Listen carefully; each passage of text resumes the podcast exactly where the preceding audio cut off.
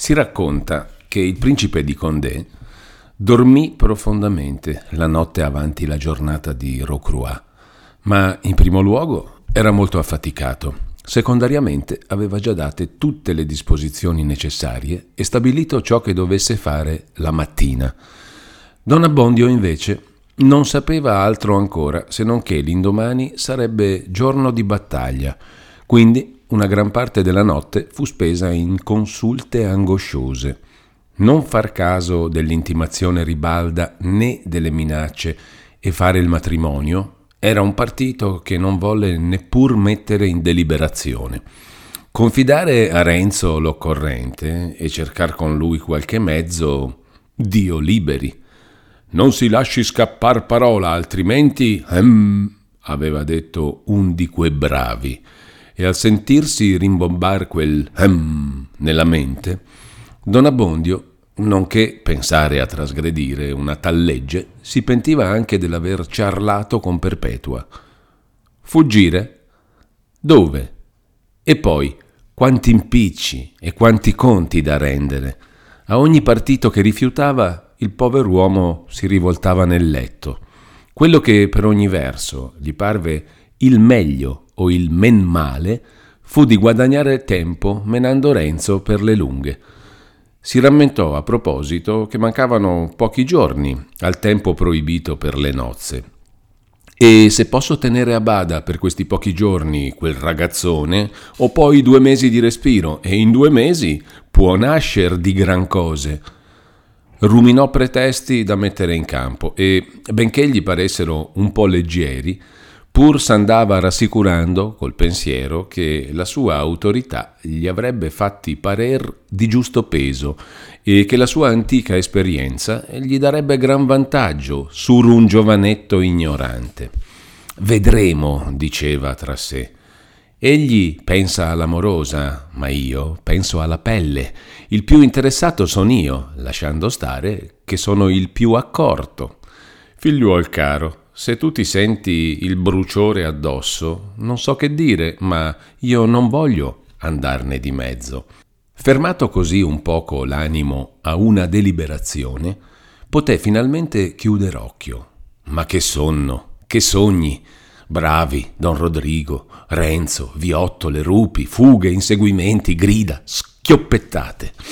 Il primo svegliarsi, dopo una sciagura e in un impiccio, è un momento molto amaro.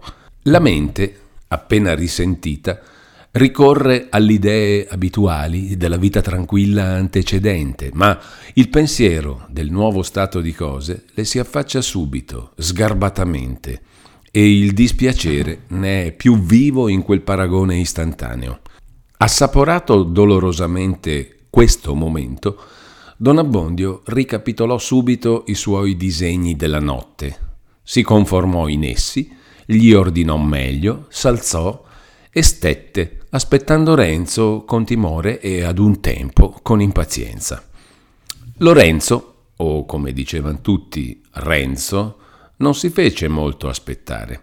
Appena gli parve ora di poter senza indiscrezione presentarsi al curato, vandò con la lieta furia di un uomo di vent'anni che deve in quel giorno sposare quella che ama, era fin dall'adolescenza rimasto privo dei parenti e esercitava la professione di filatore di seta, ereditaria, per dir così, nella sua famiglia.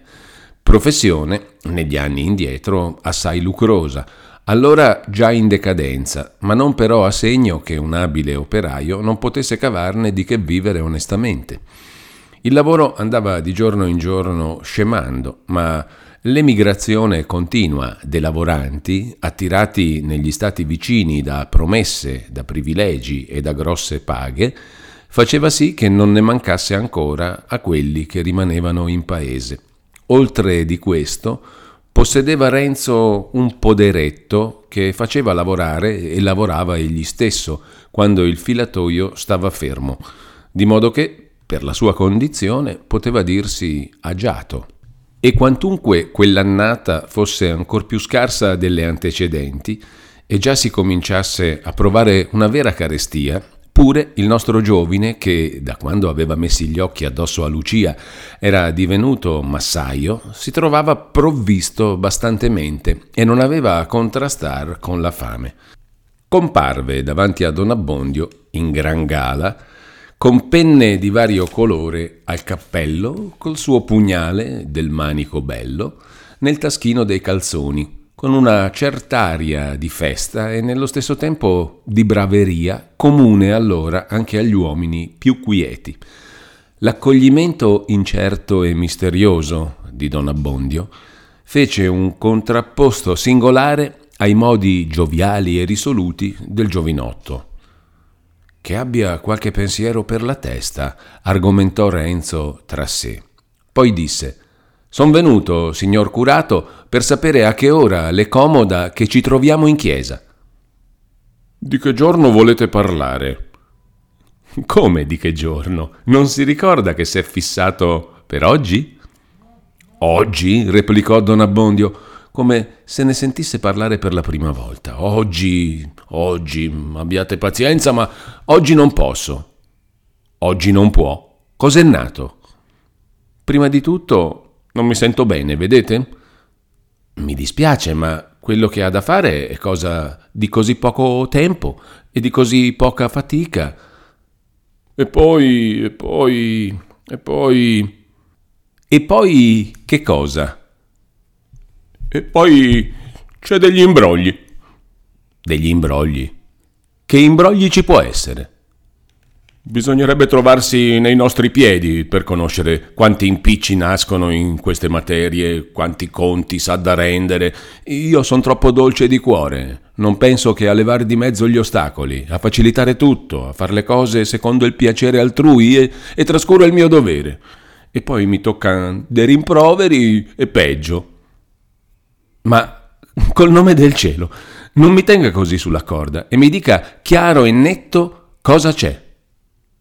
Sapete voi quante, quante formalità ci vogliono per fare un matrimonio in regola? Bisogna ben che io ne sappia qualcosa, disse Renzo, cominciando ad alterarsi, poiché me ne ha già rotta abbastantemente la testa questi giorni addietro, ma ora non s'è sbrigato ogni cosa? Non s'è fatto tutto ciò che sapeva fare? tutto, tutto pare a voi, perché abbiate pazienza, la bestia sono io che trascuro il mio dovere per non far penare la gente, ma ora basta, so quel che dico. Noi poveri curati siamo tra l'ancudine e il martello. Voi impaziente, vi compatisco, povero giovane, e i superiori basta, non si può dir tutto, e noi siamo quelli che ne andiamo di mezzo. Ma mi spieghi una volta cos'è quest'altra formalità che sa fare, come dice, e sarà subito fatta. Sapete voi quanti siano gli impedimenti di rimenti? Che vuol che io sappia di impedimenti? Errore, condizio, votum, cognazio, crimen, cultus disparitas, vis ordo, ligamen, honestas, sissis affinis, cominciava Don Abbondio contando sulla punta delle dita. Si piglia gioco di me? interruppe il giovane. Che vuol che io faccia del suo latinorum? Dunque, se non sapete le cose, abbiate pazienza e rimettetevi a chi le sa.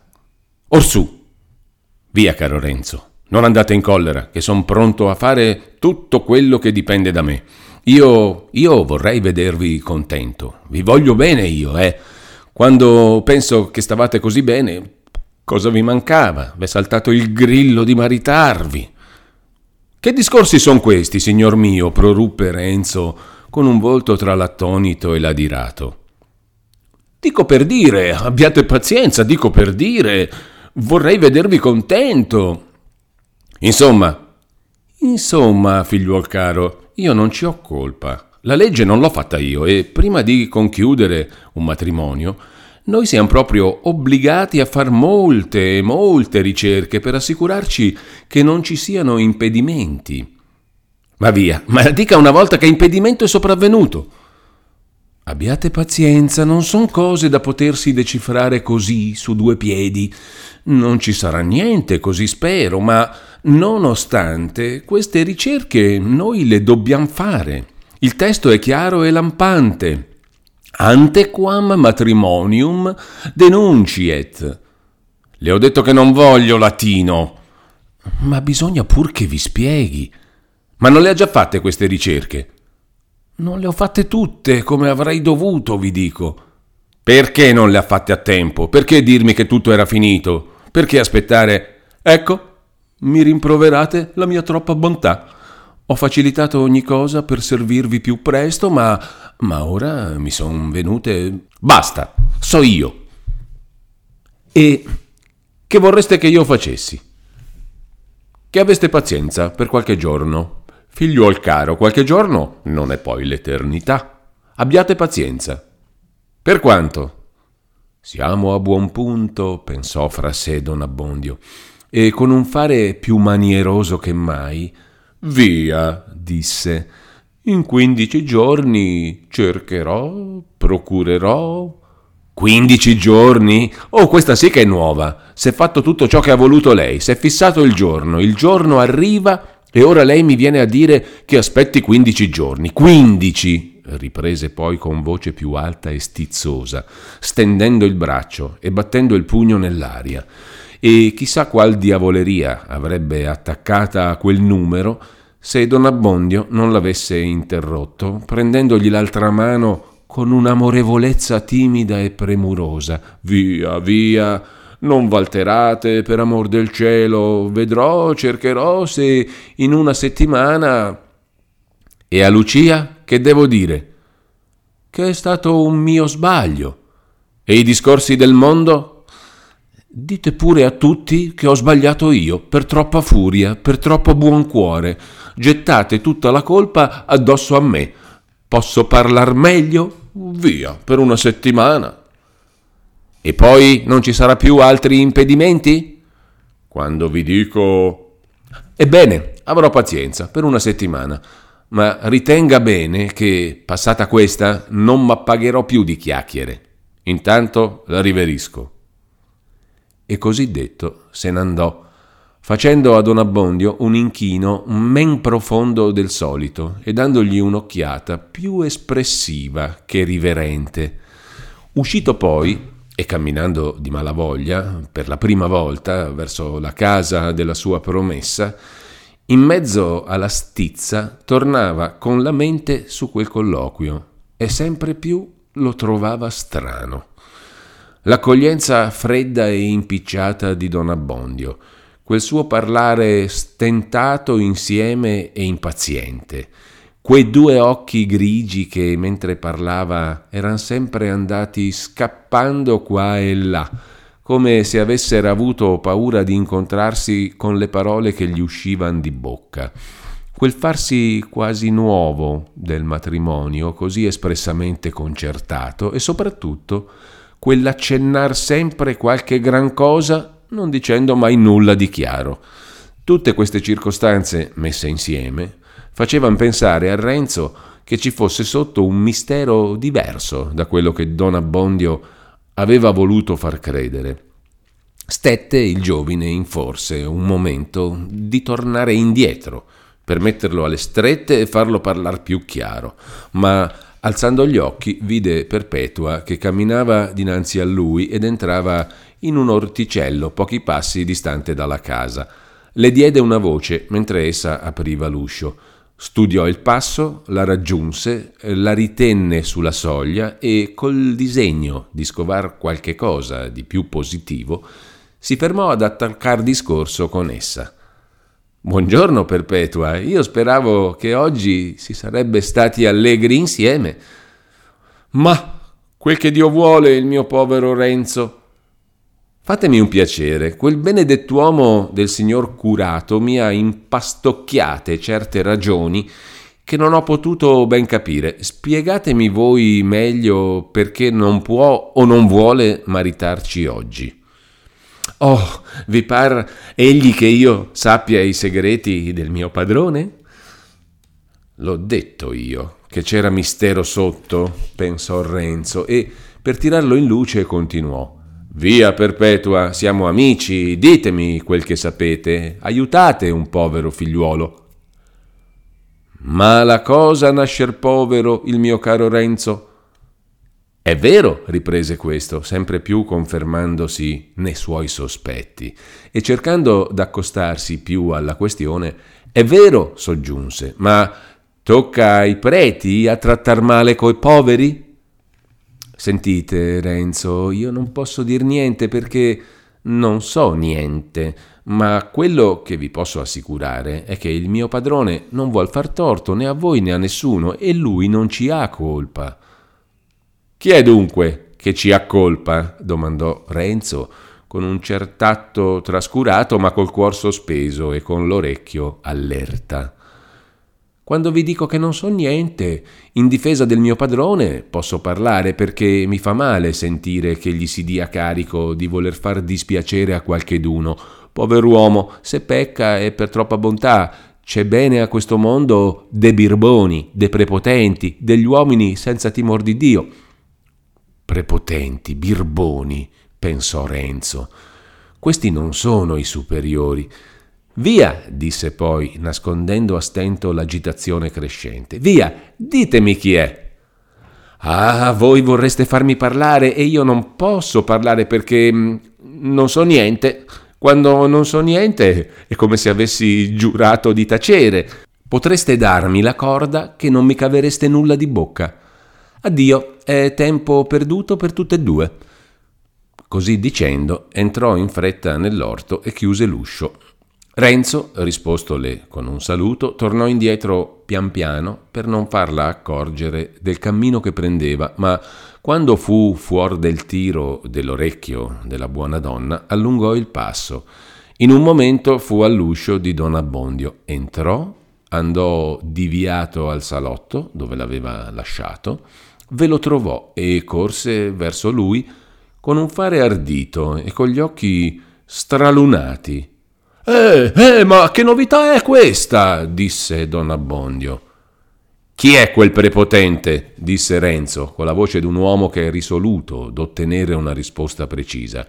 Chi è quel prepotente che non vuol ch'io sposi Lucia? Che? Che? Che? balbettò il povero sorpreso, con un volto fatto in un istante bianco e floscio, come un cencio che esca dal bucato. E pur brontolando spiccò un salto dal suo seggiolone per lanciarsi all'uscio. Ma Renzo, che doveva aspettarsi quella mossa e stava allerta, vi balzò prima di lui, girò la chiave e se la mise in tasca. Ah, ah, parlerà ora, signor curato? Tutti sanno i fatti miei fuori di me. Voglio saperli per Bacco, anch'io. Come si chiama colui? Renzo, Renzo, per carità, badate quel che fate, pensate all'anima vostra. Penso che lo voglio saper subito, sul momento. E così dicendo, mise, forse senza avvedersene, la mano sul manico del coltello che gli usciva dal taschino. Misericordia! Esclamò con voce fioca don Abbondio. Lo voglio sapere. Chi va detto? No, no, non più fandonie, parli chiaro e subito. Mi volete morto? Voglio sapere ciò che ho ragione di sapere. Ma se parlo son morto non m'ha da premere la mia vita? Dunque parli. Quel dunque fu proferito con una tale energia, l'aspetto di Renzo divenne così minaccioso che Don Abbondio non poté più nemmeno supporre la possibilità di disubbidire. Mi promettete, mi giurate, disse, di non parlarne con nessuno, di non dir mai... Le prometto che fo uno sproposito, se lei non mi dice subito, subito il nome di colui. A quel nuovo scongiuro, Don Abbondio, col volto e con lo sguardo di chi ha in bocca le tenaglie del Cavadenti, proferì Don... Don? ripeté Renzo, come per aiutare il paziente a buttar fuori il resto. E stava curvo, con l'orecchio chino sulla bocca di lui, con le braccia tese e i pugni stretti all'indietro. Don Rodrigo! pronunziò in fretta il forzato, precipitando quelle poche sillabe e strisciando le consonanti, parte per il turbamento, parte perché, rivolgendo pure quella poca attenzione che gli rimaneva libera a fare una transazione tra le due paure, pareva che volesse sottrarre e fare scomparire la parola, nel punto stesso che era costretto a metterla fuori. Ah, cane! urlò Renzo. E come ha fatto? Cosa le ha detto per... Come, eh? Come? rispose con voce quasi sdegnosa don Abbondio, il quale, dopo un così gran sacrificio, si sentiva in certo modo divenuto creditore. Come? Vorrei che la fosse toccata a voi come è toccata a me, che non c'entro per nulla, che certamente non vi sarebbero rimasti tanti grilli in capo. E qui si fece a dipingere con colori terribili il brutto incontro e nel discorrere, accorgendosi sempre più d'una gran collera che aveva in corpo e che fino allora era stata nascosta e involta nella paura, e vedendo nello stesso tempo che Renzo tra la rabbia e la confusione stava immobile, col capo basso, continuò allegramente Avete fatto una bella azione, ma avete reso un bel servizio, un tiro di questa sorte a un galantuomo, al vostro curato, in casa sua, in luogo sacro. Avete fatto una bella prodezza per cavarmi di bocca il mio malanno, il vostro malanno, ciò che io vi nascondevo per prudenza, per vostro bene, e ora che lo sapete? Vorrei vedere che mi faceste, per amor del cielo. Non si scherza, non si tratta di torto o di ragione, si tratta di forza. E quando questa mattina vi davo un buon parere, eh, subito nelle furie, io avevo giudizio, per me e per voi, ma come si fa? Aprite almeno, datemi la mia chiave. Posso aver fallato, rispose Renzo con voce raddolcita verso Don Abbondio, ma nella quale si sentiva il furore contro il nemico scoperto. Posso aver fallato, ma si metta la mano al petto e pensi se nel mio caso... Così dicendo, s'era levata la chiave di tasca e andava ad aprire. Don Abbondio gli andò dietro e, mentre quegli girava la chiave nella toppa, se gli accostò e con volto serio e ansioso alzandogli davanti agli occhi le tre prime dita della destra, come per aiutarlo anche lui dal canto suo, Giurate almeno, gli disse. Posso aver fallato e mi scusi, rispose Renzo, aprendo e disponendosi ad uscire. Giurate, replicò don Abbondio afferrandogli il braccio con la mano tremante. Posso aver fallato, ripeté Renzo, sprigionandosi da lui e partì in furia, troncando così la questione che, al pari d'una questione di letteratura o di filosofia o d'altro, avrebbe potuto durar dei secoli, giacché ognuna delle parti non faceva che replicare il suo proprio argomento. Perpetua, perpetua! gridò don Abbondio, dopo avere invano richiamato il fuggitivo. Perpetua non risponde. Don Abbondio non sapeva più in che mondo si fosse. È accaduto più d'una volta a personaggi di ben più alto affare che Don Abbondio di trovarsi in frangenti così fastidiosi, in tanta incertezza di partiti, che parve loro un ottimo ripiego mettersi a letto con la febbre.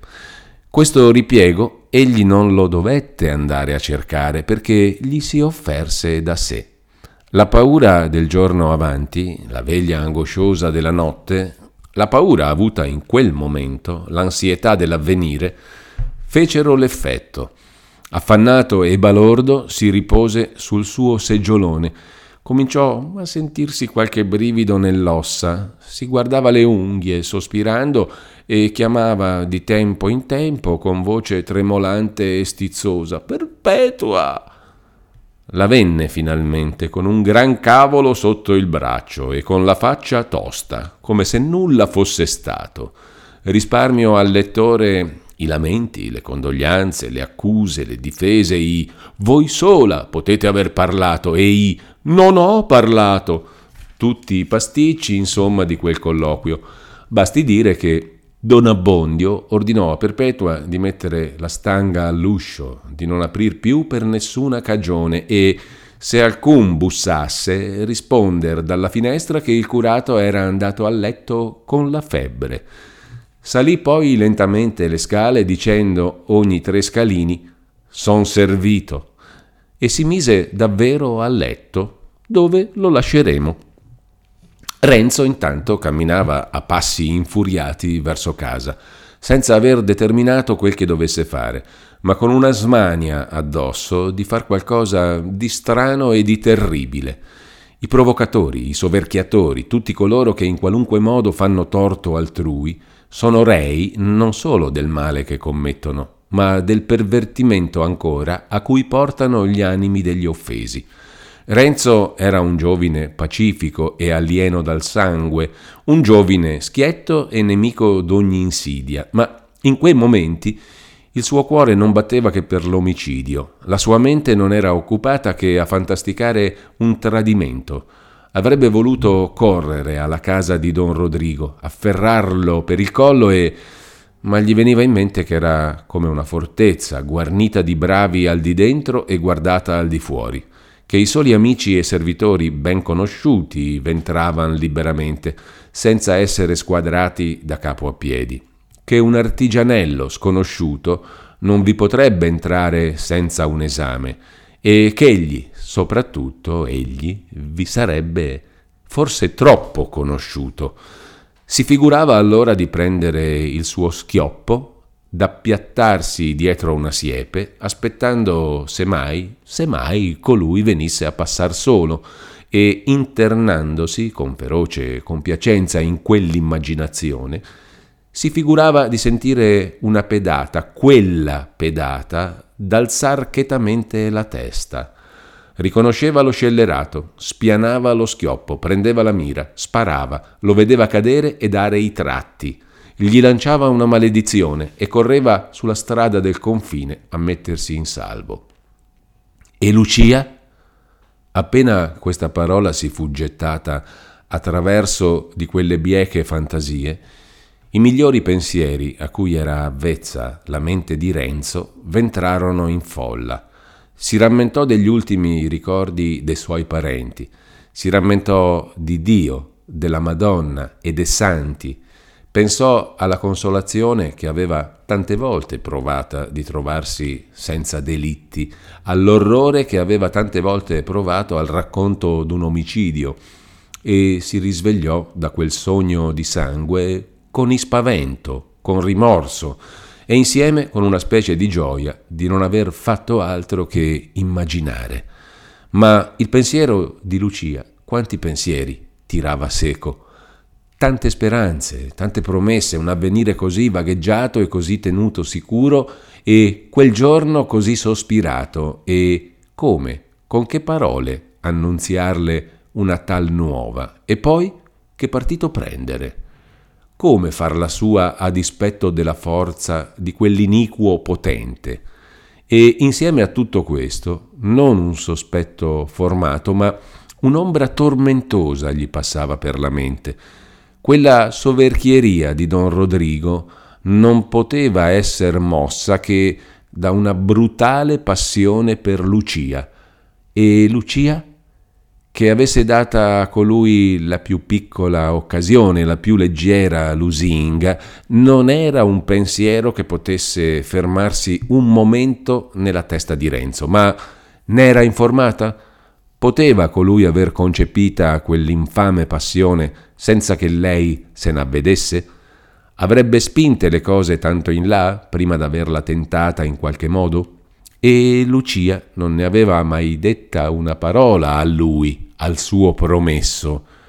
Dominato da questi pensieri, passò davanti a casa sua, che era nel mezzo del villaggio, e attraversatolo s'avviò a quella di Lucia, che era in fondo, anzi un po' fuori.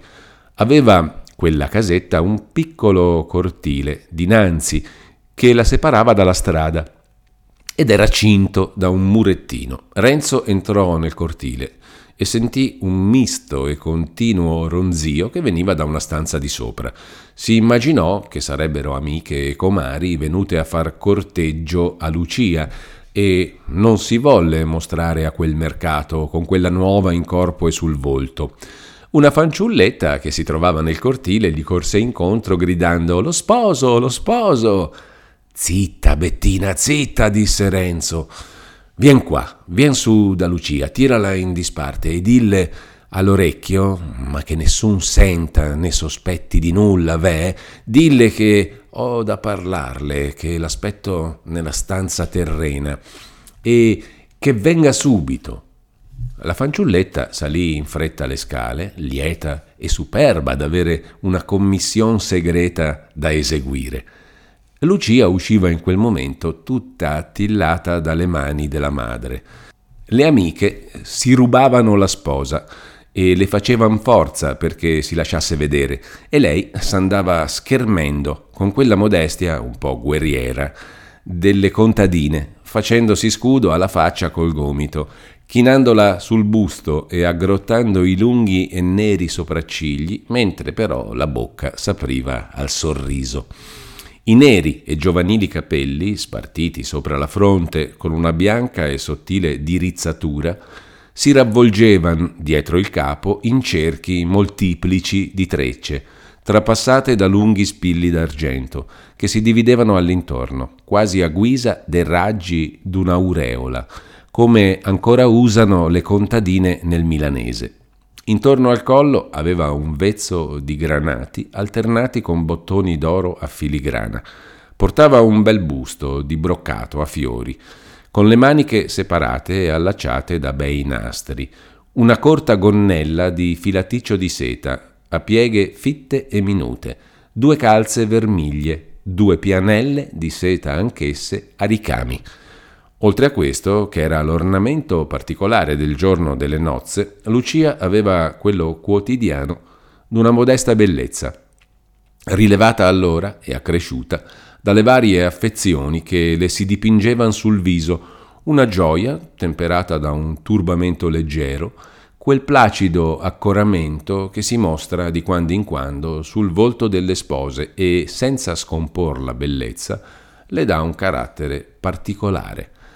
La piccola Bettina si cacciò nel crocchio, s'accostò a Lucia, le fece intendere accortamente che aveva qualcosa da comunicarle e le disse la sua parolina all'orecchio.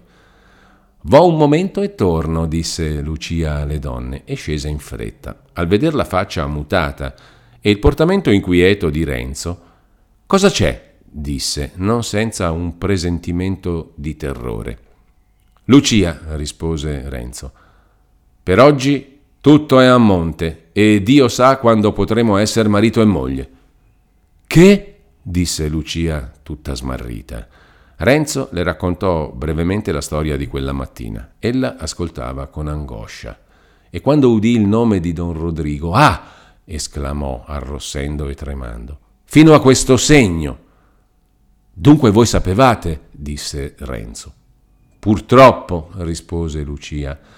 Ma a questo segno che cosa sapevate? Non mi fate ora parlare, non mi fate piangere. Corro a chiamar mia madre e a licenziar le donne. Bisogna che siam soli. Mentre ella partiva, Renzo sussurrò. Non m'avete mai detto niente. Ah, Renzo, rispose Lucia rivolgendosi un momento, senza fermarsi. Renzo intese benissimo che il suo nome, pronunziato in quel momento, con quel tono, da Lucia, voleva dire Potete voi dubitare che io abbia taciuto se non per motivi giusti e puri? Intanto la buona Agnese, così si chiamava la madre di Lucia, messa in sospetto e in curiosità dalla parolina all'orecchio e dallo sparir della figlia, era discesa a vedere cosa c'era di nuovo. La figlia la lasciò con Renzo, tornò alle donne radunate e, accomodando l'aspetto e la voce come poté meglio, disse Il signor curato è ammalato e oggi non si fa nulla. Ciò detto, le salutò tutte in fretta e scese di nuovo. Le donne sfilarono e si sparsero a raccontar l'accaduto. Due o tre andarono fino all'uscio del curato per verificare se era ammalato davvero. Un febbrone, rispose Perpetua dalla finestra, e la trista parola, riportata all'altre, troncò le congetture, che già cominciavano a brulicar nei loro cervelli e ad annunziarsi tronche e misteriose nei loro discorsi.